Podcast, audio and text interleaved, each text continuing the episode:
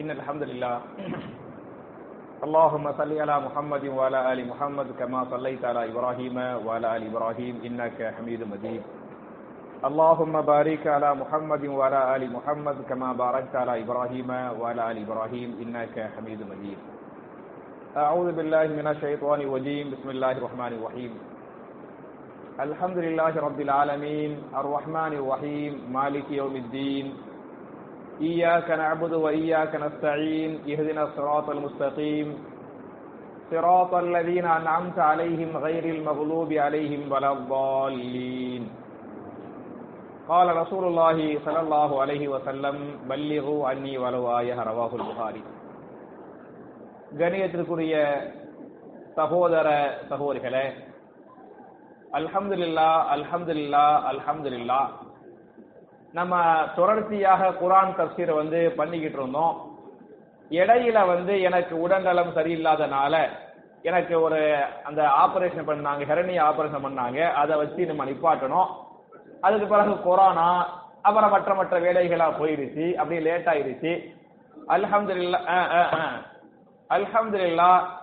மறுபடியும் குரான் தப்சீரை ஆரம்பிக்க வைத்த அல்லாஹ்வுக்கே எல்லா புகழும். அல்ஹம்துலில்லாஹ் அல்ஹம்துலில்லாஹ் அல்ஹம்துலில்லாஹ்.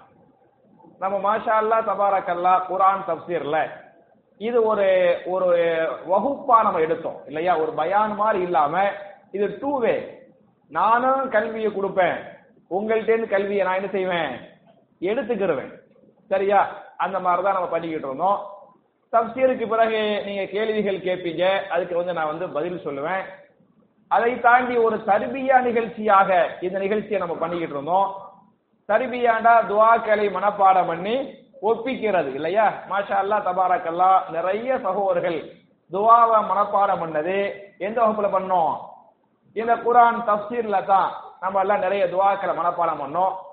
குறிப்பா எந்த துஆக்களை மனப்பாடம் பண்ணோம் அப்படின்னு சொன்னமாக்க, நான் வார வாரம் ஜும்மாவுல ரெண்டாவது ஹுத்பாவுல துஆ சொல்லுவேனா இல்லையா? அதை நான் ஹுத்பாவுல சொல்லிடுவேன். அந்த ஞாயிற்றுக்கிழமை அந்த எல்லா மக்கள்கிட்டையும் தப்சீருக்கு பிறகு மனப்பாடம் பண்ண வச்சு சொல்லுங்க. அப்படிங்கும் போது பல சகோதரர்கள் சொல்லுவாங்க. ஒன்னு ரெண்டு சில சகோதரர்கள் சொல்லாம இருந்தாலும் செல்ல முடியாம இருந்தாலும் நிறைய பேர் சொல்லிடுவாங்க.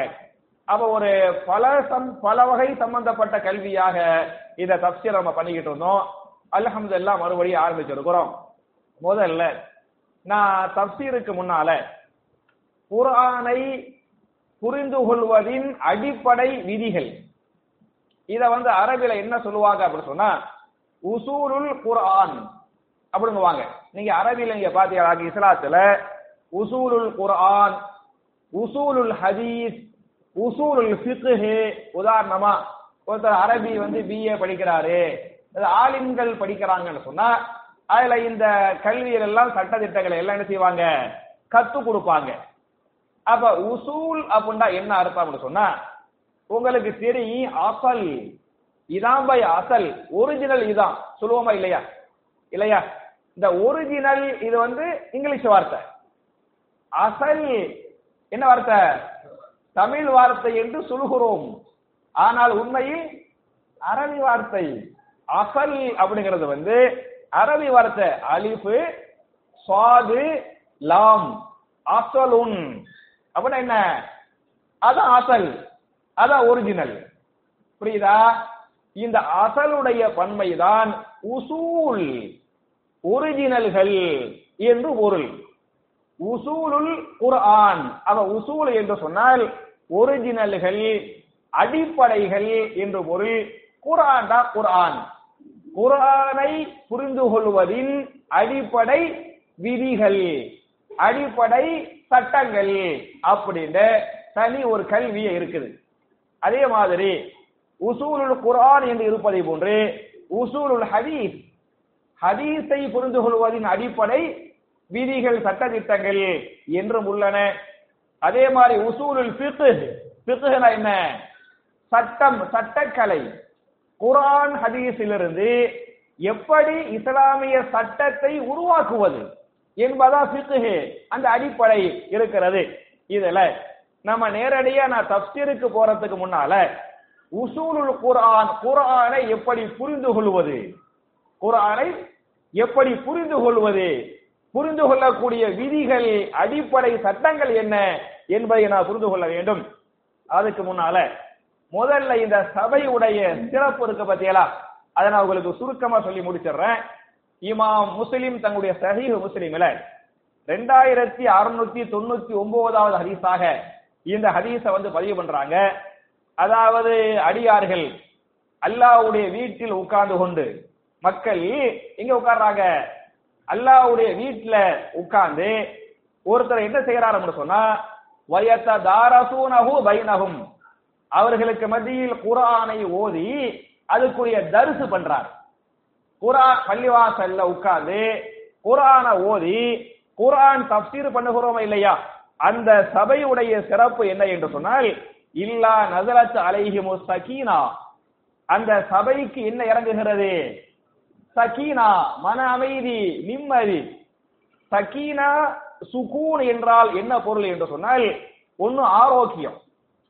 ஆரோக்கியத்தை அரபில சுகூன், மன அமைதி. இங்க வாங்க, உதாரணமா நீங்க பாத்தீங்களாக்க நோயாளிட்ட மன அமைதி இருக்காது இல்லையா? ஆரோக்கியமா இருக்கிற மன அமைதி இருக்கேன். அதே மாதிரி சண்டை இல்லாமல், பிரச்சனை இல்லாமல் நம்ம இருக்கிறோம் பத்தியலா, அது சகீனா. வறுமை இல்லாமல் செல்வத்தோடு இருக்கிறோமே, அது சகீனா. கவலை இல்லாமல் சந்தோஷமாக இருக்கிறோமே, அது சகீனா.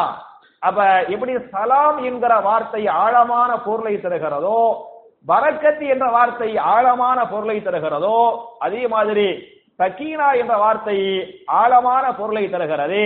இந்த சபைக்கு என்ன அல்லாஹ் தர்றான்? அல்லாஹ்வுடைய சகீனா, அல்லாஹ்வுடைய சுகூன், அல்லாஹ்வுடைய மன அமைதியை நம்ம எல்லாருக்கும் அல்லாஹ் தர்றான் என்பது இந்த சபையோர்களுடைய முதல் சிறப்பு. இரண்டாவது சிறப்பு என்ன என்று சொன்னால், வஹஷியத்துஹுமர் ரஹமா, இந்த சபையில் அல்லாஹ்வுடைய ரஹமத் என்ன செய்திருக்கிறது? சூழ்ந்து இருக்கிறது. அல்லாஹ்வுடைய ரஹமத் என்று சொன்னால் அல்லாஹ்வுடைய அருள் கொடை, அப்படிதானே? உங்களுக்கு தெரியும். இந்த அல்லாஹ்வுடைய அருள் கொடைக்கு நம்ம மூணு வார்த்தைகளை சொல்லுவோம். ஒன்னு ரஹமத்துங்குவோம் இல்லையா? ரஹமத்னா என்ன அர்த்தம்? அல்லாஹ்வுடைய அருள் கொடை. இரண்டாவது ஃபதுலுங்குவோம். ஃபதுல்னால் என்ன? அல்லாஹ்வுடைய அருள் கொடை. மூணாவது நிஅமத்துங்குவோம். நிஅமத்துனால் என்ன? அல்லாஹ்வுடைய அருள் கொடை. இந்த மூன்றும் ஒன்றா அல்லது மூன்றுக்கு மத்தியில சின்ன வேறுபாடு இருக்குதா? வேறுபாடு இருக்குது. புரியுதா? ரஹமத் என்றால் அல்லாஹ்வுடைய அருள் கொடை. எந்த அருள் கொடை? எந்த அருள் கொடையின் மூலமாக நாம் மறுமையின் வெற்றியை பெறுவோமோ, சொர்க்கத்தை பெறுவோமோ, அந்த அருள் கொடைக்கு பெயர் என்ன? ரஹமத். புரியுதா? எந்த அருள் கொடையின் மூலமாக மறுமையை பெறுவோமோ, மறுமையின் வெற்றியை பெறுவோமோ, சொர்க்கத்தை பெறுவோமோ, அந்த அருள் கொடைக்கு பேர் என்ன?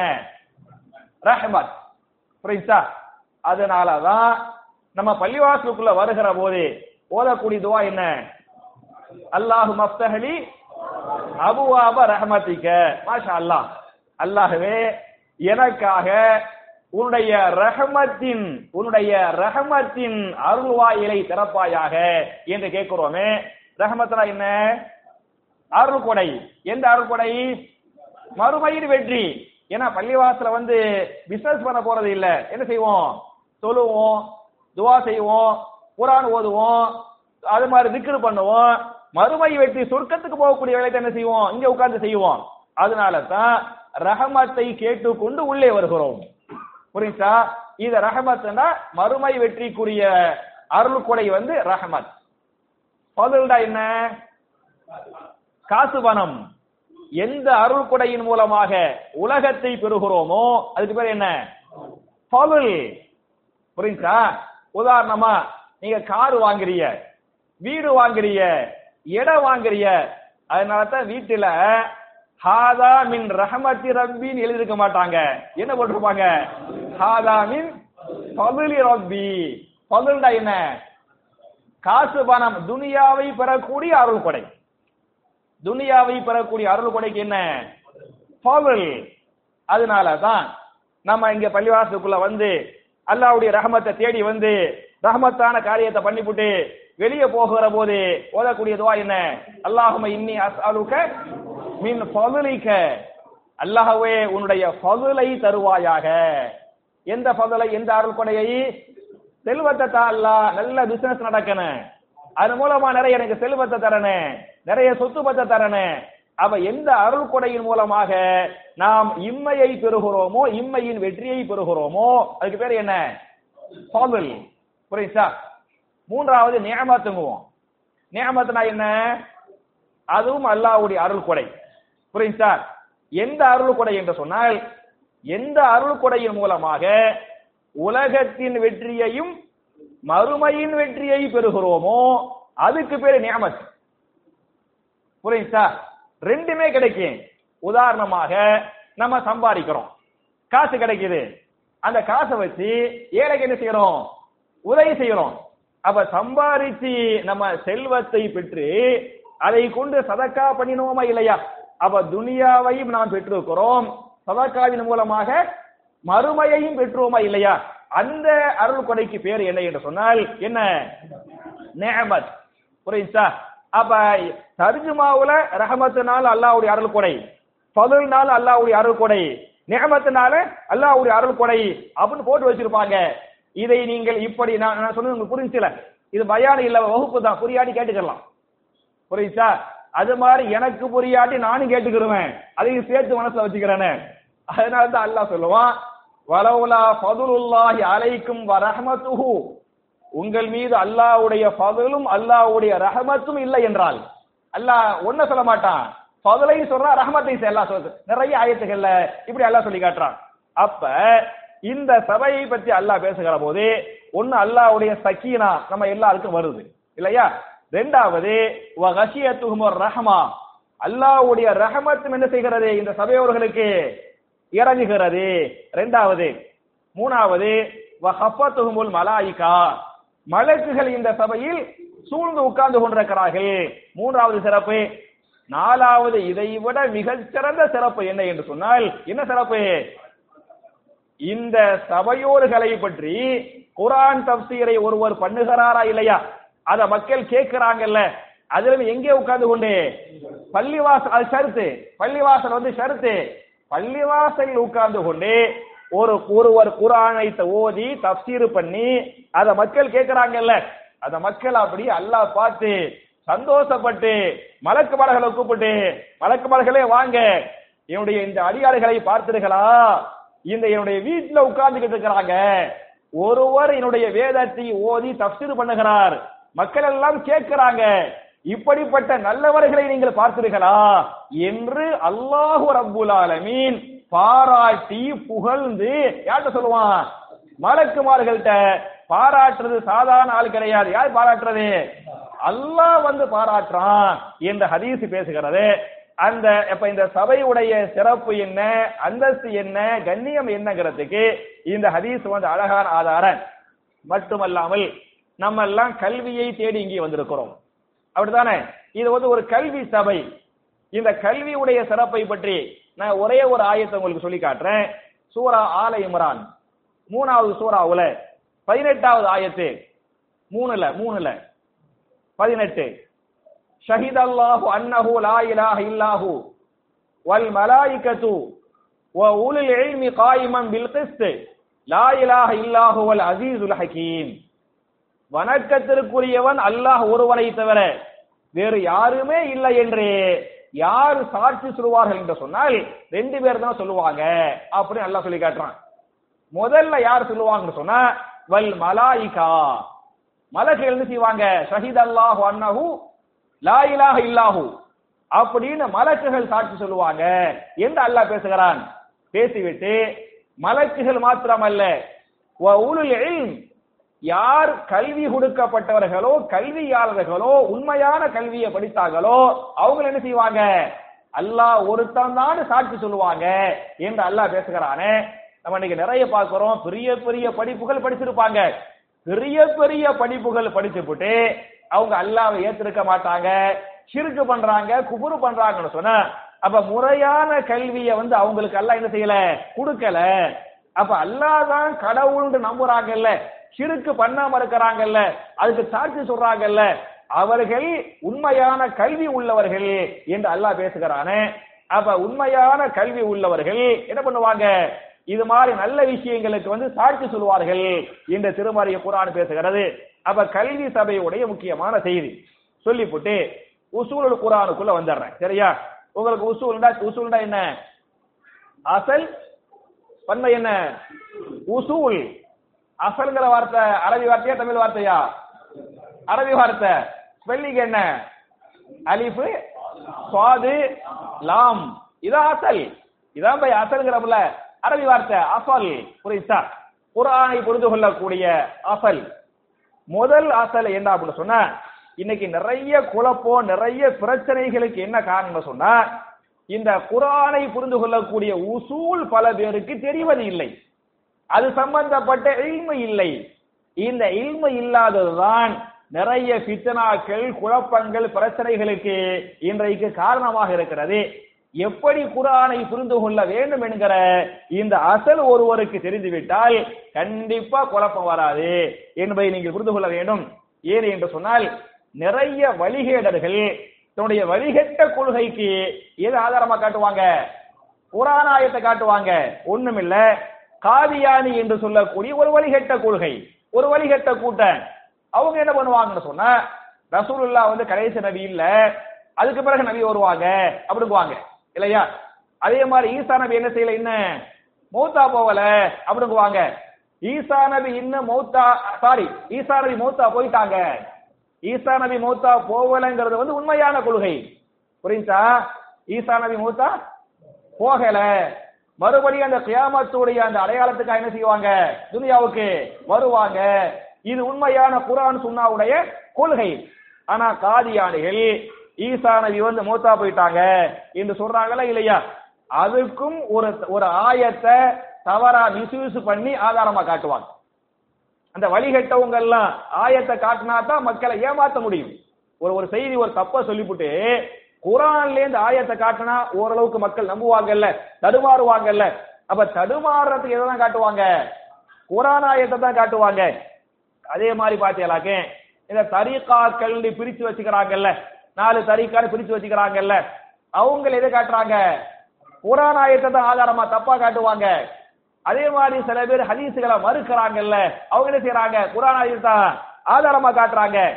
இதெல்லாம் இந்த தப்பான கொள்கையை உருவாக்கி அந்த கொள்கைக்கு ஆதாரமாக குர்ஆனை காட்டினாதான் மக்களை ஏமாத்துவாங்க என்கிற இந்த கலையை உருவாக்கியவன் யார் என்று சொன்னால், யார் உருவாக்கினது, அப்துல்லா பின் சபா. அப்துல்லா பின் சபா என்று சொல்லக்கூடிய ஒரு யூதன், ஒரு யூத முனாஃபிக். அவன் உண்மையில யூதன், அவன் என்ன சொல்லிட்டான், நான் முஸ்லீம்னு சொல்லக்கூடிய முனாஃபிக்கு. அவன் தான் என்ன பண்ணான்னு சொன்னா, முஸ்லிம்களுக்கு மத்தியில குழப்பத்தை உருவாக்கனே, பிரிவினையை உண்டு பண்ணனே, அந்த குழப்பத்தை உருவாக்குறதுக்காக உருவாக்கி போட்டு அதுக்கு ஒரு ஆயத்தை காட்டினா தான் மக்கள் ஏமாறுவாங்க தடுமாறுவாங்க என்கிற இந்த ஒரு கலையை உருவாக்குனது யாரு, இந்த அப்துல்லா பின் சபா என்று சொல்லக்கூடிய இந்த முனாஃபிக், இந்த யூதன் தான் உருவாக்குறான். எப்படி உருவாக்குறான்னு சொன்னா, இவன் பயன்படுத்திய ஒரு ஆயத்து, எந்த ஆயத்தை பயன்படுத்துறான், திருமறை குர்ஆன்ல சூரத்துல் கஸஸ் என்று சொல்லக்கூடிய 28வது அத்தியாயத்தின் 85வது வசனத்திலே அந்த ஆயத்து இருக்குது. இன்னல்லதி ஃபரல அலைக்கல் குர்ஆன லராதுக இலா மாத், எந்த அல்லாஹ் உங்கள் மீது குர்ஆனை ஃபர்லாக்கினானோ, எந்த அல்லாஹ் உங்கள் மீது குர்ஆனை ஃபர்லாக்கினானோ அவன் மறுபடியும் உங்களை இங்கே அழைத்து வருவான். ஆயத்து புரியுதா, அந்த அல்லாஹ் உங்க மேல குர்ஆனை ஃபர்லாக்கினானோ அவன் என்ன செய்வான், மறுபடியும் உங்களை இங்கே கொண்டு வருவான், அழைத்து கொண்டு வருவான் என்ற இந்த வசனம் இருக்கிறது.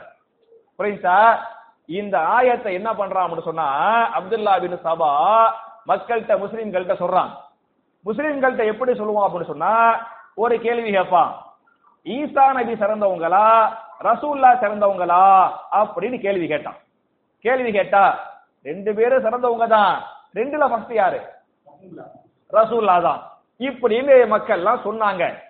அப்ப அவன் கேட்பான், ரசூலுல்லா தான் சிறந்தவர் அப்படின்னு சொன்னா, ரசூலுல்லா மௌத்தா போயிட்டாங்க, மறுபடியும் துனியாவுக்கு வரமாட்டாங்க, சிறப்பில் 2வது இடத்தில் இருக்கக்கூடிய ஈசா நபி இன்னும் மௌத்தா போகல, திருப்பி துனியாவுக்கு வருவாங்க அப்படிங்கிறது ஒரு தப்பான கொள்கையா உங்களுக்கு படலையா? ஈசா நபி வரமாட்டாங்க, ரசூலுல்லாஹ் என்ன செய்வாங்க? மறுபடியும் இந்த துனியாவுக்கு வருவாங்க அப்படின்னு அவன் சொன்னான். இப்படின்னு சொன்னது யாரு? அப்துல்லா பின் சபா. இப்படி எனக்கு புரிஞ்சல, நான் மாத்தலாம் சொல்லல, தெளிவா தான் பேசுறேன், புரியுதா? அப்ப இந்த துனியாவுக்கு மறுபடியும் ரசூலுல்லாஹ் வருவாங்க, ஈசா நபியே வருவாங்க. சிறப்பில் குறைந்த ரசூலுல்லாஹை ஒப்பிட்டு பார்த்தால் சிறப்பில் குறைந்த ஈசா நபியே மறுபடியும் துனியாவுக்கு வருவாங்கன்னு சொன்னா ரசூல் என்ன பண்ணுவாங்க? கண்டிப்பா வருவாங்க அப்படின்னு சொல்லிவிட்டு இந்த ஆயத்தை ஆதாரம் காட்டுறான். இன்னல்லதி ஃபரல அலைக்கல் குர்ஆன, எந்த அல்லாஹ் உங்கள் மீது குர்ஆனை ஃபரலாக்கினானோ லராதுக, அவன் மறுபடியும் இங்கே உங்களை கொண்டு வருவான் அப்படின்னு அல்லாஹ் சொல்ற. பாத்தியலா, அல்லாஹ்வே சொல்லிட்டாங்க ரசூலுல்லாஹ் மறுபடியும் துனியாவுக்கு வருவாங்க என்று அவன் சொன்னான். இந்த ஆயத்து எதை சொல்லுகிறது என்று சொன்னால், எதை சொல்லுது? ரசூலுல்லாஹி ஸல்லல்லாஹு அலைஹி வஸல்லம் ஹிஜ்ரத் பண்றாங்கல்ல, ஹிஜ்ரத் பண்றதுக்கு முன்னால காபாவை பாக்குறாங்க. அந்த காபாவுடைய ஆலயத்தை விட்டு போறதுக்கு அவங்களுக்கு மனசே இல்ல, கண்ணீர் விட்டு அழுகுறாங்க, சொல்றாங்க காபாவே உன்னை விட்டு பிரிய எனக்கு மனதே இல்லை, என் சமுதாயம் நிர்பந்தமாக என்னை துரத்துகிறது, என் சமுதாயம் என்னை துரத்தவில்லை என்று சொன்னால் நான் உன்னை விட்டு செல்லவே மாட்டேன் என்று கண்ணீர் மல்க நபிகள் நாயகம் செல்லும் காபாட்ட பேசுறாங்க. நம்மளே பாக்குறோம், நம்ம எத்தனை தடவை ஹஜ்ஜிக்கு போனாலே மறுபடியும் போகனே, பல முறை உமராவுக்கு போயிருக்கிறோம், திருப்பி உமராவுக்கு போகனே, திருப்பி காபாவை பார்க்கனே, ஆசை வருதா இல்லையா? அப்ப நம்ம ஈமானுக்கு இந்த அளவுக்கு ஆசை என்று சொன்னால் ரசூலுல்லாஹ்வுடைய ஈமானுக்கு எந்த அளவுக்கு ஆசை வரேன்? அப்ப அதை விட்டு போறதுக்கு மனசு இல்லாம அழுது கொண்டு என் சமுதாயம் உன்னை விட்டு பிரிக்கவில்லை என்று சொன்னால் நான் உன்னை விட்டு போகவே மாட்டேன் என்று அழுதுகிட்டு வெளியே போறாங்க, ஹிஜ்ரத் பண்றாங்க. அப்பதான் இந்த ஆயத்தை அல்லாஹ் இறக்குறான். எந்த ஆயத்து? சூரத்துல கசஸ் 28வது சூராவுல 85வது ஆயத்து. இன்னல்லதி ஃபரல அலைக்கல் குர்ஆன லராதுக இலா மாத், எந்த அல்லாஹ் உங்கள் மீது குர்ஆனை ஃபரலாக்கினானோ அவன் உங்களை இங்கே கொண்டு வருவான். இங்கே என்று சொல்வது மௌத்துக்கு பிறகு துனியாவுக்கு அல்ல. எங்க அல்லாஹ் சொல்றான்? காபத்துல்லாவுக்கு, மதீனாவிலிருந்து மக்காவுக்கு. இங்கே என்று சொல்வது மதீனாவிலிருந்து மக்காவுக்கு அல்லாஹ் கொண்டு வருவான். நீங்க பயப்படாதீங்க, கவலைப்படாதீங்க, நீங்க போங்க, நான் உங்களுக்கு உதவி செய்வேன், நான் வெற்றியை தருவேன், உங்களை போர் வீரராக மாத்திரமல்ல ஒரு ராஜாவாக ஒரு மன்னராக என்ன செய்வேன்? உங்களை திருப்பி கொண்டு நிப்பாட்டுவேன் அப்படின்னு அல்லாஹ் சொன்னா. பத்தியலா, இந்த ஆயத்தை தப்பா என்ன பண்றான் இந்த அப்துல்லா பின் சபா? மிஸ்யூஸ் பண்றான். பல பேர் ஏத்துக்கிறாங்க, பல பேர் சஹாபாக்கள் தடுமாறல, சஹாபாக்களுக்கு பின் இஸ்லாத்தை ஏத்துக்கிட்டாங்கல்ல, அவங்க தடுமாறினாங்க, இந்த குழப்பத்துல மூழ்கினாங்க என்றெல்லாம் வரலாறுகள் பேசுகின்றன. அப்ப என் அருமை சகோதரர்களே, ஏன் இப்படி குழப்பத்துல மூழ்கிறாங்கன்னு சொன்னா அவங்களுக்கு குர்ஆனை பற்றிய உசூல் தெரியவில்லை. உசூல் தெரிந்தால் இந்த வேலை என்ன செய்ய மாட்டாங்க? செய்ய மாட்டாங்க. அப்ப குர்ஆனுடைய உசூல்கள்ல முதல் உசூல் என்ன என்று சொன்னால், ஒரு ஆயத்தை நீங்கள் புரிந்து கொள்வது அல்லது ஒரு சூறாவை நீங்கள் புரிந்து கொள்வது குர்ஆனுடைய ஒரு ஆயத்திற்கு இன்னொரு ஆயத்தை என்ன செய்யும்? விளக்கம் சொல்லும். குர்ஆனுடைய ஒரு ஆயத்துக்கு இன்னொரு ஆயத்தை என்ன செய்யும்? தெளிவுபடுத்த. குர்ஆனை கொண்டு நீங்கள் புரிந்து கொள்வது, உங்க மூளையை வச்சு நீங்கள் புரிந்து கொள்ளாமல், நீங்கள் சிந்தித்து புரிந்து கொள்ளாமல் எப்படி புரிந்து கொள்ள வேண்டும்? குர்ஆனை கொண்டே புரிந்து கொள்ள வேண்டும். இது முதல் அசல். புரிஞ்சா? குர்ஆனை கொண்டே நீங்கள் என்ன செய்து கொள்ள வேண்டும்? புரிந்து கொள்ள வேண்டும். இது முதல் அசல். உதாரணமாக ஒரு ஆயத்துல ஒன்னு இருக்கேன், அதுல கொஞ்சம் தெளிவு பத்தாம இருக்கேன், இன்னொரு ஆயத்துல தெளிவா அல்லாஹ் சொல்லிடுவான். அப்ப இந்த இரண்டாவது ஆயத்து முந்தைய ஆயத்துக்கு தஃப்சீர் பண்ணுது. புரியுதா?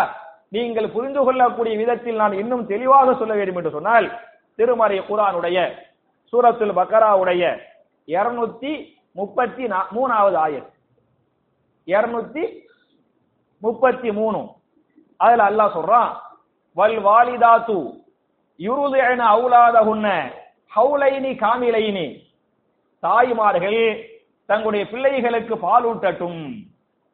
எத்தனை ஆண்டுகள் என்று சொன்னால் எத்தனை ஆண்டுகள் பாலூட்டட்டும்? எத்தனை ஆண்டுகள்? 2 ஆண்டுகள் பரிபூர்ணமாக. ஹவுலைனி 2 ஆண்டுகள் காமிலைனி பரிபூர்ணமாக ஒவ்வொரு தாயும் தன்னுடைய பிள்ளைகளுக்கு பாலூட்ட வேண்டும். இது அல்லாஹ் என்னது 2ல 233 அப்போ என் அருமை தாய்மார்களே, என் அருமை சகோதரிகளே, நீங்கள் ஒரு பிள்ளையை பெற்றுவிட்டால் உங்களுடைய பிள்ளைகளுக்கு நீங்கள் 2 ஆண்டுகள் பரிபூர்ணமாக பாலூட்ட வேண்டும். இது யாருடைய கட்டளை? அல்லாஹ்வுடைய கட்டளை. குர்ஆன்ல அல்லாஹ் சொல்லி காட்டுவான். புரியுதா? அப்ப 2 வருடம் என்று சொன்னால் எத்தனை மாதங்கள்? 24 மாசம். கன்ஃபார்மா? கன்ஃபார்ம் இல்லையா? 2 வருஷம்னா 24 மாசம். சரியா? ஆனால் இதை நீங்கள் இப்படி புரிந்து கொள்ள கூடாது. இதை நீங்கள் இந்த 2 வருஷம் பரிபூரணமா அப்ப 24 மாசம் என்று நீங்கள் புரிந்து கொள்ள கூடாது. இந்த ஆயத்திற்கு இன்னொரு ஆயத்து தஃப்சீர் பண்ணுகிறது. புரியுதா? அந்த இன்னொரு ஆயத்து என்ன என்று சொன்னால் சூரத்துல் அஹ்காஃப் 46வது சூரா 15வது ஆயத்து. 46ல 15. அப்ப 2ல 233வது ஆயத்துக்கு இந்த 46ல 15வது ஆயத்து என்ன செய்யுது? தஃப்சீர் பண்ணுகிறது. எப்படி பண்ணுகிறது? அதிலே அல்லாஹ் பேசுகிறான். வஹமுலுஹு வபிசாலுஹு 30 ஷஹ்ரன். ஒரு தாய் தன்னுடைய பிள்ளைகளை சுமப்பதும் பாலூட்டுவதும் எத்தனை மாதங்கள்? 30 மாதங்கள். ஹமுலுனா ஹாமிலா, புரியுதுல? ஹாமிலா ஹமுலுஹு, ஒரு தாய் தன்னுடைய பிள்ளையை சுமப்பதும் பிசாலுஹு, பாலூட்டுவாங்கல்ல அந்த பாலூட்டுவதே 30 ஷஹ்ரன். என்ன 30 ஷஹ்ரன் என்ன அர்த்தம்? மாதங்கள். ஒரு பெண்ணுடைய பிள்ளையை சுமப்பதும் பாலூட்டுவதும் 30 மாதங்கள் என்று அல்லாஹ் பேசுகிறான். அப்ப பக்கராவுடைய ஆயத்துல பாலூட்டுவது 2 வருஷம், இந்த ஆயத்துல சுமப்பதும் பாலூட்டுவதும் சேர்த்து எத்தனை? 30 மாதங்கள் என்று சொன்னால் ஒரு தாய் தன்னுடைய பிள்ளைய 9 மாதம் சுமந்து விட்டு பெற்றெடுத்து விட்டால், புரியுதா? எத்தனை மாசம் பாலூட்டன? 21 மாசம். 2 சேர்த்து அல்லாஹ் 30ன்றான். 9 மாசம் உள்ள இருந்துச்சு, அப்புறம் வெளியே வந்துருச்சு. அப்ப 30ல 9 மைனஸ் ஆயிருச்சு. எவ்வளவு மீதி இருக்குது? 21 இல்லையா? அதே மாதிரி 8 மாசத்துல ஒருத்தவங்க புள்ள பெற்றாங்க. எத்தனை மாசம் இருக்குன்னு பாலூட்டன? 22 மாசம். அதே மாதிரி பாத்தீங்களாக்க 7 மாசத்திலே பெற்றுட்டாங்க. எத்தனை மாசம்? 23. அதே மாதிரி பாத்தீங்கன்னா 6 மாசத்திலே பெற்றுட்டாங்க.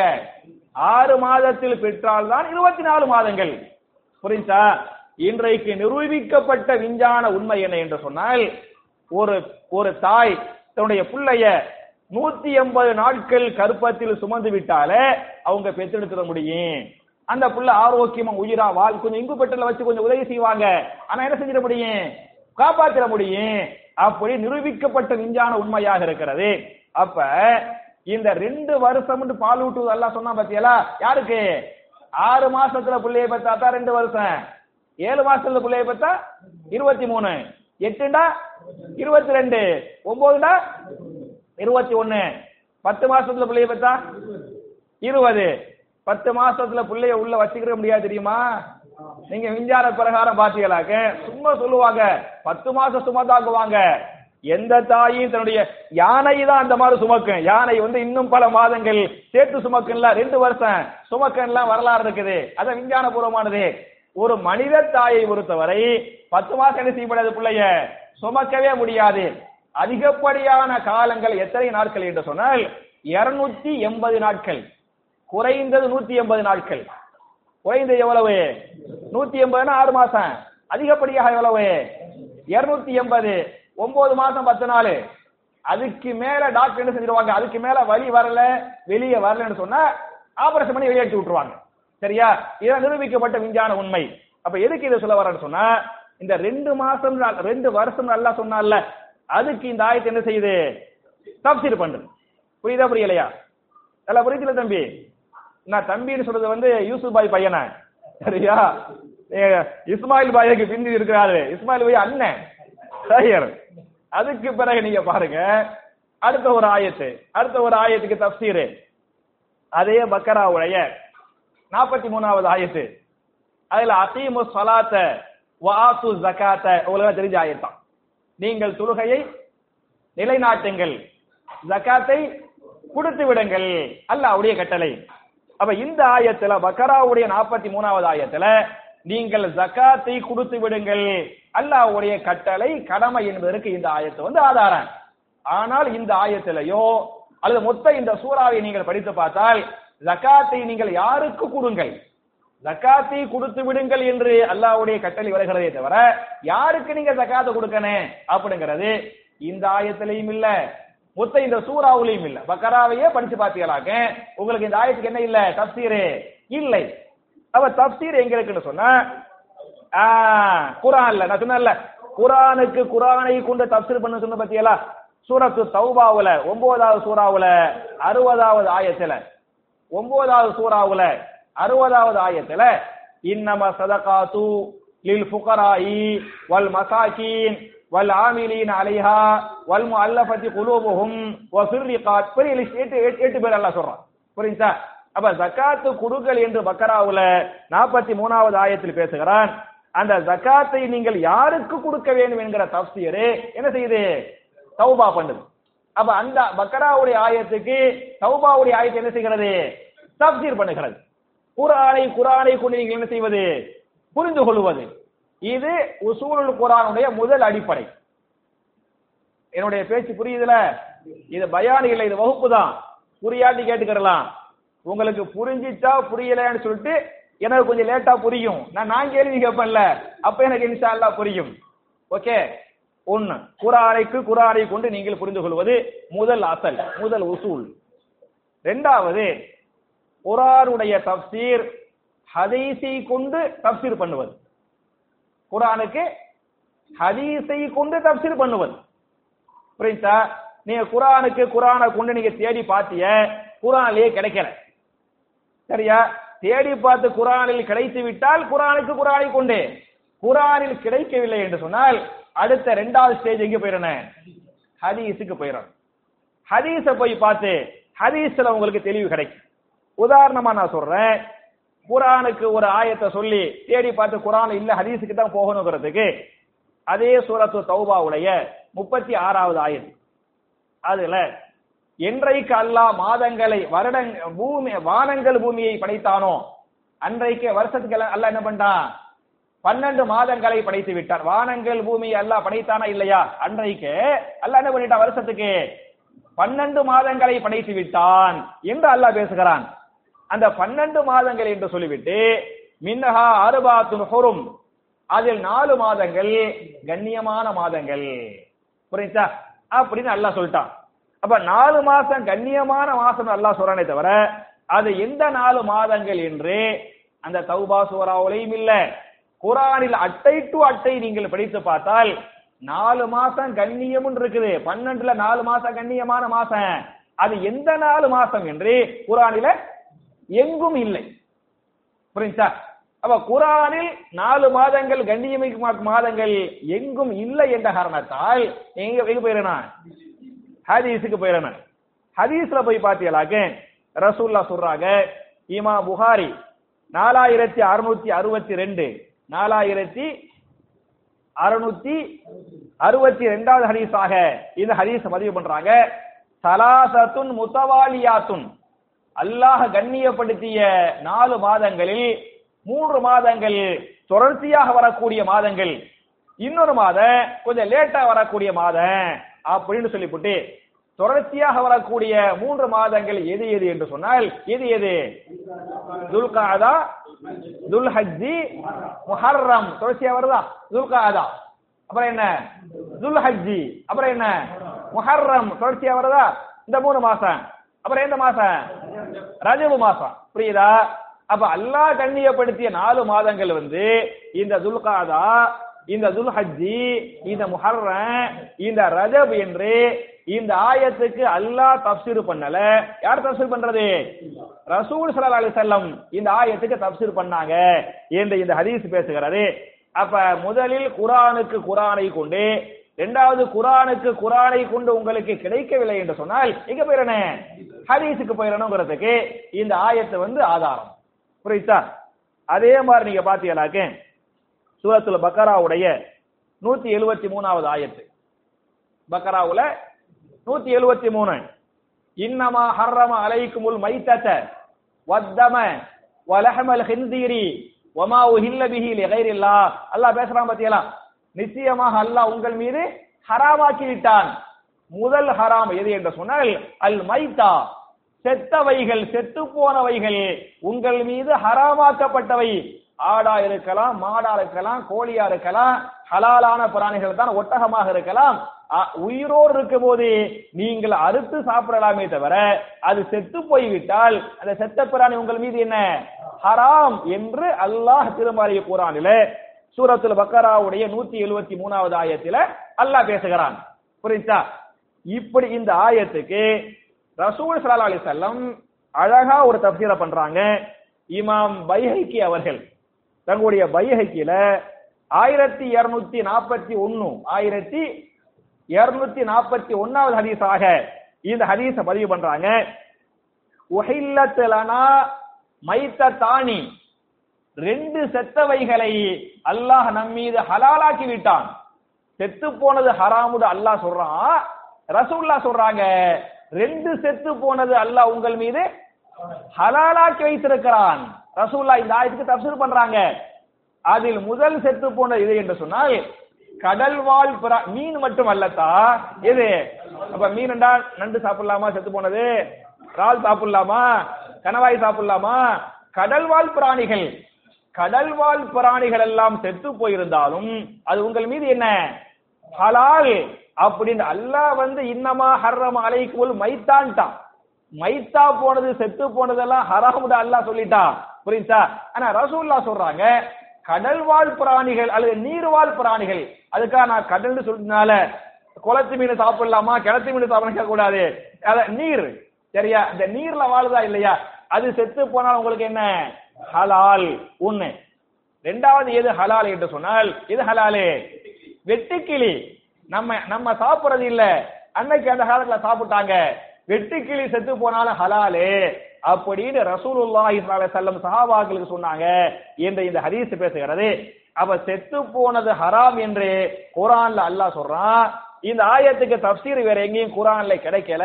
ரசூலுல்லாஹ் சொல்றாங்க கடல்வாழ் பிராணிகளோ அல்லது நீர்வாழ் பிராணிகளோ செத்து போயிருந்தாலே அது உங்களுக்கு ஹலாலு. அது மீன், கணவாய், நண்டு, இறால் மட்டும் இல்ல, கடல்வாழ் பிராணிகள், நீர்வாழ் பிராணிகள் நீங்கள் எதையும் சாப்பிடலாம்.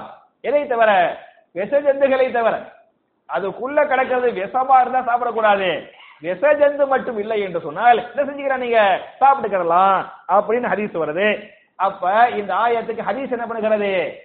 தஃப்ஸீர் பண்ணுகிறது. ஒன்னு குர்ஆனுக்கு குர்ஆனை கொண்டு, அல்லது குர்ஆனில் கிடைக்கவில்லை என்று சொன்னால் குர்ஆனுக்கு என்ன ஹதீஸை கூட தஃப்ஸீர் பண்ணுவது. இரண்டாவது அசல், இரண்டாவது உசூல். சரியா? மூணாவது உங்களுக்கு குர்ஆன்ல ஒரு ஆயத்து இருக்குது, பாக்குறிய, அந்த ஆயத்துக்கு தஃப்ஸீர் குர்ஆனில் கிடைக்கவில்லை. அப்புறம் ஹதீஸுக்கு வந்திய, அந்த ஆயத்துக்கு ஹதீஸ்ல என்ன செய்யல? தஃப்ஸீர் கிடைக்கல அப்படின்னு சொன்னா என்ன செய்வீங்க? என்ன செய்வீங்க? உங்க இஷ்டத்துக்கு யோசிச்சு சொல்லுங்க.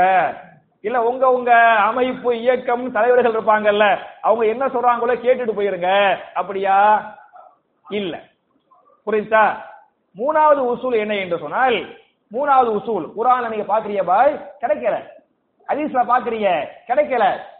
மூணாவது எதிரோடைய அசல் என்று சொன்னால் மிகச்சிறந்த ஒரு சஹாபி அப்துல்லா பின் அப்பாஸ் ரலியல்லாஹு அன்ஹு. சரியா? அப்துல்லா பின் அப்பாஸ், இப்னு அப்பாஸ்னு சொல்லுவாங்க. இப்னு அப்பாஸ் ரலியல்லாஹு அன்ஹு இந்த ஆயத்துக்கு என்ன தஃப்ஸீர் பண்ணாங்க, இந்த ஆயத்துக்கு என்ன சொன்னாங்க என்று பார்த்து தெரிந்து அதை நீங்கள் அமல்படுத்த வேண்டும். புரியுதா? மூணாவது உசூல் என்ன? இப்னு அப்பாஸ் ரலியல்லாஹு அன்ஹு என்ன சொன்னாங்க அப்படின்னு பார்க்கணும். ஏன் இப்னு அப்பாஸ் நீங்க பார்க்கணும் அப்படின்னு சொன்னா குர்ஆன் தஃப்சீர் கலை விஷயத்தில் இந்த இப்னு அப்பாஸ் மிக சிறந்த ஒரு சஹாபி. மட்டுமல்லாமல் ரசூல் ஸல்லல்லாஹு அலைஹி வஸல்லம் இந்த இப்னு அப்பாஸ் ரொம்ப சிலாஹித்து சொல்றாங்க. இதை நீங்கள் புரிந்து கொள்ள வேண்டும் என்று சொன்னால் இப்னு அப்பாஸுடைய சிறப்புக்கு நான் சில ஹதீஸ்களை சொல்றேன். ஒன்னு புகாரில 75வது ஹதீஸ், புகாரில 75, ரெண்டாவது அதே புகாரில 143, மூணாவது அதே புகாரில 3753. புரியுதா? இந்த மூன்று ஹதீசுகளை நீங்கள் புகாரியில் படித்து பாருங்கள். ஒரு நாள் ரசூலுல்லாஹி ஸல்லல்லாஹு அலைஹி வஸல்லம் பாத்ரூமுக்கு போறாங்க. அவங்க பாத்ரூமுக்கு போயிட்டு வெளியே வர்றதுக்குள்ள இப்னு அப்பாஸ் ரலியல்லாஹு அன்ஹு கையில ஒரு பாத்திரத்துல தண்ணியோடு நிப்பாங்க. ஏன்னா ரசூல் ஸல்லல்லாஹு அலைஹி வஸல்லம் வந்து வெளியே வந்தா ஒழு செய்வாங்க, அது தெளிவா தெரியும். அவங்களுக்கு தேவையை அந்த அந்த தேவையை குறிப்பு அறிந்து உதவி செய்வாங்கல்ல, குறிப்பு அறிந்து உதவி செய்வதற்காக தண்ணியோடு பாத்ரூம் வெளியே வெயிட் பண்ணுவாங்க. வெயிட் பண்ணா ரசூல் ஸல்லல்லாஹு அலைஹி வஸல்லம் வெளியே வருவாங்க. வெளியே வந்து அந்த ஒழு செய்யறதுக்கு தண்ணிய கொடுப்பாங்க. ரசூல்லா கையில ஊத்துங்குவாங்க. அவர் என்ன செய்வார்? ரசூல்லாவுக்கு அந்த காலத்துல கொஞ்சம் கொஞ்சமா தண்ணி ஊத்துவாங்கல்ல, இப்பதான் ஃபுல்லா அடிச்சிடுறோம் தண்ணி வச்சுக்கிட்டு, அன்னைக்கு கொஞ்சம் கொஞ்சமா தான் ஊத்துவாங்க, கொஞ்சம் கொஞ்சமா தான் ஒழு செய்வாங்க. அது மாதிரி இப்னு அப்பாஸ் ரலியல்லாஹு அன்ஹு ரசூலுல்லாஹ்வுடைய கையில கொஞ்சம் கொஞ்சமா என்ன செய்றாங்க? ஊத்துறாங்க. ரசூலுல்லாஹி ஸல்லல்லாஹு அலைஹி வஸல்லம் ஒழு செய்றாங்க. ஒழு செய்து விட்டு லம்மனி ரசூலுல்லாஹி ஸல்லல்லாஹு அலைஹி வஸல்லம், ரசூல் ஸல்லல்லாஹு அலைஹி வஸல்லம் என்னை நெஞ்சோடு நெஞ்சாக அணைத்தார்கள், கட்டி பிடிக்கிறாங்க. ரசூலுல்லாஹ் இப்னு அப்பாஸ கட்டி பிடிச்சாங்க. ரசூலுல்லாஹ்வுடைய நெஞ்ச இப்னு அப்பாஸுடைய நெஞ்சோடு, எவ்வளவு பெரிய பாக்கியம் பாருங்க, நெஞ்சோடு ரசூலுல்லாஹ் சேர்த்து வைக்கிறாங்க.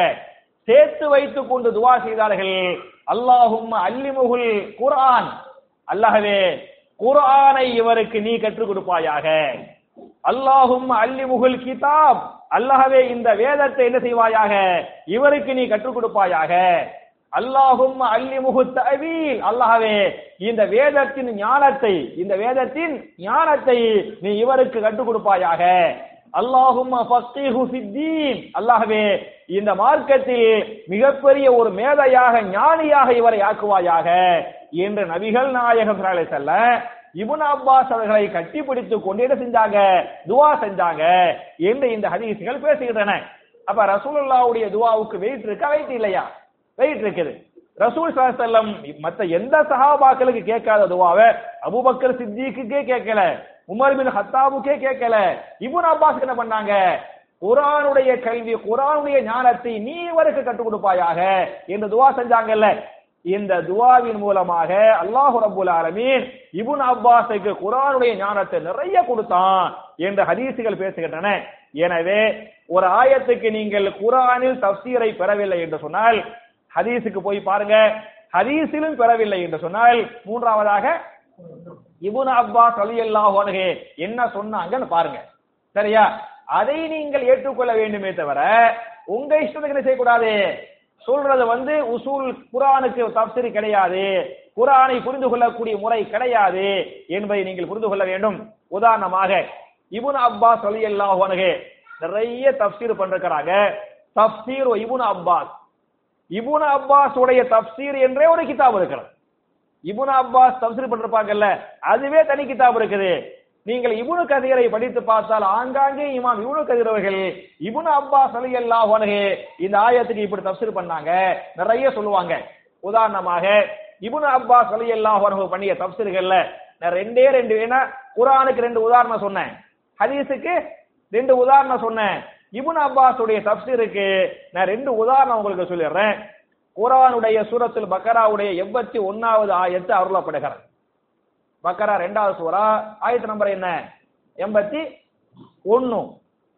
அதுல அல்லாஹ் சொல்றான், பலா மன் கஸப சய்யாத்தன் வ அஹாதத் பிஹி ஹதியாத்துஹு ஃபஉலாயிக அஸ்ஹாபுன் நாரி ஹும் ஃபீஹா ஹாலிதூன். யார் ஒரு பாவத்தை செய்தாரோ அதற்கு பிறகு மறுபடியும் பாவங்களாகவே செய்து பாவங்கள் அவரை சூழ்ந்து கொண்டதோ, ஒரு பாவம் செஞ்சாரு, 2வது பாவம், 3வது பாவம், எக்கச்சக்கமான பாவம், பாவங்கள் அவரை என்ன செய்து விட்டது? சூழ்ந்து விட்டது. பாவங்களே அவரை சூழ்ந்து விட்டால் ஃபஉலாயிக அஸ்ஹாபுன் நார், அவர் நரகவாசி. மட்டுமல்லாமல் ஹும் ஃபீஹா ஹாலிதூன், அந்த நரகத்தில் நிரந்தரமாக தங்குவார் அப்படின்னு அல்லாஹ் சொல்லி காட்டுறான். இப்ப நான் என்ன கேட்கிறேன்னு சொன்னா, ஒரு அப்துல்லா, ஒரு அப்துல் ரஹ்மான், ஒரு ஆமினா, ஒரு ஆயிஷா, ஒரு ஃபாத்திமா நிறைய பாவங்களை செஞ்சிடறாங்க. நிறைய பாவங்களை செய்து விட்ட காரணத்தால் அவங்க நரகத்துக்கு போவாங்கிறது அல்லாஹ்வுடைய நாட்டை கொடுக்கலாம். அப்படி நரகத்துக்கு போனாலே நிரந்தரமாக நரகத்தில் தங்குவார்களா? என் கேள்வி புரியுதா? ஒரு முஸ்லீம் பாய், ஒரு முஸ்லீம் நிறைய பாவம் செஞ்ச முஸ்லீம், அல்லாஹ்வுடைய நாட்டு நரகத்துக்கு அல்லாஹ் அனுப்பிடுறான். நரகத்துக்கு போயிட்டா அவங்க அந்த பாவத்துக்கு தகுந்த மாதிரி அதாபை அனுபவித்து விட்டு ஈமான் கொண்ட காரணத்தால் அல்லாஹ் ஒரு தண்ணி என்ன செய்வான், அவங்க மேல தெளிப்பான். தெளிச்சு நரகத்தில் விடுதலை செஞ்சு சொர்க்கத்துக்கு அனுப்புவானா, அல்லது காபிர்களை போன்று நிரந்தரமாக நரகத்தில் தங்க வைப்பானா? சொர்க்கத்துக்கு அல்லாஹ் அனுப்பு, அதானே, அதான் சட்டம் அப்படின்னு ஹதீஸ் வருது, அப்படி நிறைய ஆயத்துகள் இருக்குது. ஆனா அல்லாஹ் இங்க பொதுவா என்ன சொல்றான்னு சொன்னா, ஒரு பாவத்தை செஞ்சு நிறைய பாவத்தை செஞ்சிட்டா அவர் நரகவாசி, அந்த நரகத்தில் ஹும் ஃபீஹா ஹாலிதூன் நிரந்தரமாக தங்குவார் என்று அல்லாஹ் பேசுகிறான். புரியுதா? சஹாபாக்கெல்லாம் இந்த ஆயத்துக்கு மிரள்றாங்க. இப்னு அப்பாஸ் ரலியல்லாஹு அன்ஹு இந்த ஆயத்துக்கு சய்யா பாவம் என்கிற இந்த பாவத்துக்கு சொல்றாங்க. இது நார்மல் பாவங்களை அல்லாஹ் சொல்லவில்லை. இந்த இடத்தில் சய்யா பாவம் என்று சொன்னால் ஐ அஷ்ருக்கு பில்லாஹ், அல்லாஹ்வுக்கு பண்ணக்கூடிய ஷிர்க், அல்ல இணை வைத்தல். இந்த இணை வைத்தல்ங்கிற பாவத்தை செஞ்சு மறுபடியும் செஞ்சு மறுபடியும் செஞ்சு அதே நிலையில் மரணித்து விட்டால், ஷிர்க் செய்த நிலையில் மரணித்து விட்டால் அவர் நரகவாசி, நரகத்தில் நிரந்தரமாக நரகவாசி தங்குவார் என்றுதான் நீங்கள் புரிந்து கொள்ள வேண்டுமே தவிர இந்த சையாவுக்கான நார்மல் பாவம் அல்ல. எந்த பாவம்? ஷிர்க் என்று சொல்வது யாரு? இப்னு அப்பாஸ் ரலியல்லாஹு அன்ஹு இந்த ஆயத்துக்கு தஃப்சீர் பண்றாங்க. இந்த தஃப்சீர் மிகச்சிறந்த தஃப்சீரா இல்லையா? மட்டுமல்லாமல் இந்த தஃப்சீர் பண்ணக்கூடிய துஆவை செஞ்சது யாரு? ரசூலுல்லாஹ் செஞ்சாங்க, ரசூலுல்லாஹ் செஞ்சாங்க. அதனால தான் நீங்க பாத்தீங்களாக்கு பெரிய பெரிய சஹாபாக்கெல்லாம் குர்ஆன் விஷயத்தில் புரிந்து கொள்ளவில்லை. ஒரு தேவைப்படுதுன்னு சொன்னா யார்ட்ட வந்து கேட்பாங்க? இப்னு அப்பாஸ், அபூபக்கர் சித்திக் ரலியல்லாஹு அன்ஹு, உமர் பின் கத்தாப் ரலியல்லாஹு அன்ஹு பெரிய சஹாபாக்கள். அவங்களுக்கு ஒரு ஆயத்து புரியவில்லை என்று சொன்னால், இவங்களுக்கு பையன் வயசு, பேராப்புள்ள வயசு தான் இருக்கேன், பேராப்புள்ள இப்னு அப்பாஸ் கிட்ட தாத்தா அபூபக்கர் சித்திக் என்ன பண்ணுவாங்க? குர்ஆனுக்கு விளந்து விளக்கம் கேட்பாங்க, தஃப்சீர் கேட்பாங்க என்றெல்லாம் வரலாறுகள் பேசுகின்றன.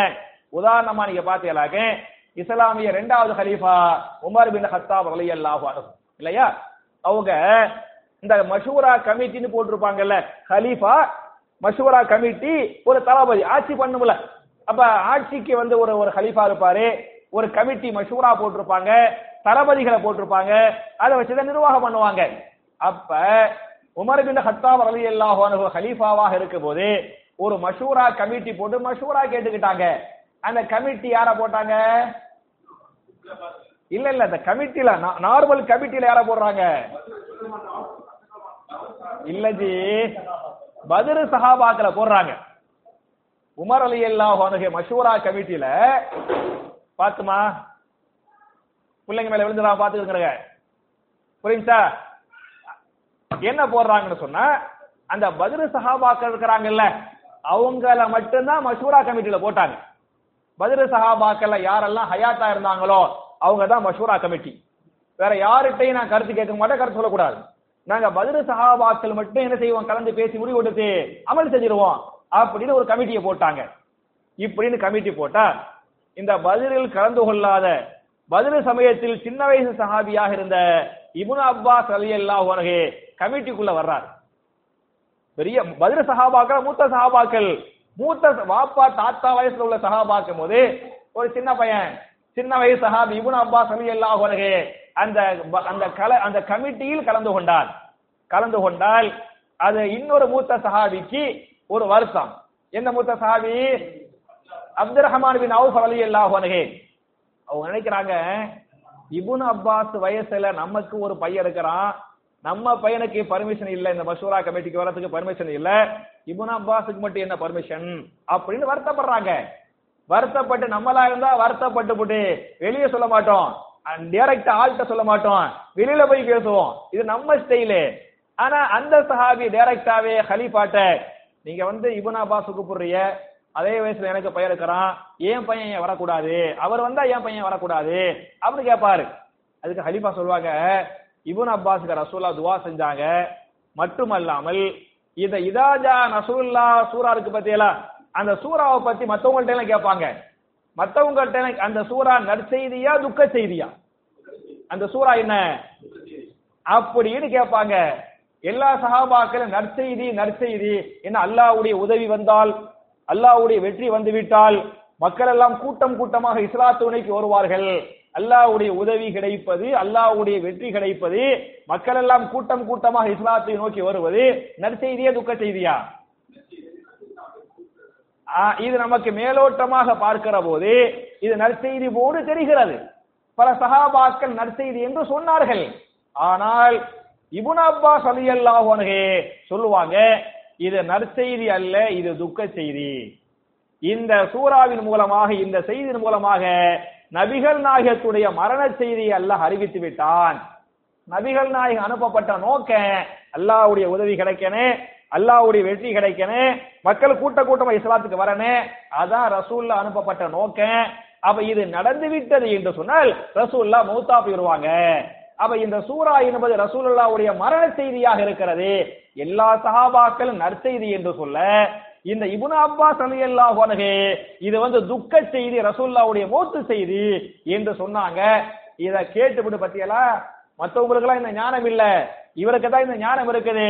ரசூலுல்லாஹ்வுடைய துஆ, ரசூலுல்லாஹ்வுடைய துஆ பெரிய வெயிட் இருக்கு பத்தியலா, அந்த வெயிட் இருக்குது, நான் இவரை என் கூட வச்சுக்கிட்டேன் அப்படின்னு சொன்னாங்க. புகாரிலேயே இந்த ஹதீஸ் வருகிறது. அதே மாதிரி இப்னு அப்பாஸ் ரலியல்லாஹு தஃப்ஸீருக்கு ஒரு இன்னொரு வரலாறு நான் சொல்லி முடிச்சறேன். சூரா யூனுஸ் 10வது சூரா, அதுல 87வது ஆயத்து அல்லாஹ் சொல்லுவான், வஜஅலு புயூதகும் கிப்ல, 10ல 87, வஜஅலு புயூதகும் கிப்லதன், உங்களுடைய வீடுகளில் நீங்கள் கிப்லாவை அமைத்துக் கொள்ளுங்கள், உங்களுடைய வீடுகளில் நீங்கள் கிப்லாவை அமைத்துக் கொள்ளுங்கள் என்று அல்லாஹ் பேசுகிறான். அப்படின்னா என்ன, ஒரு போட்டோ, மக்கா போட்டோ வாங்கி கிப்லா திசையில மாட்டி விடானே, அதான் அர்த்தம். உங்களுடைய வஜஅலு புயூதக்கும் கிப்லதன், உங்களுடைய வீடுகளில் நீங்கள் கிப்லாவை அமைத்துக் கொள்ளுங்க. அல்லாஹ்வுடைய டைரக்ட் வார்த்தை 10ல 87. சரியா? இதுக்கு என்ன அர்த்தம்?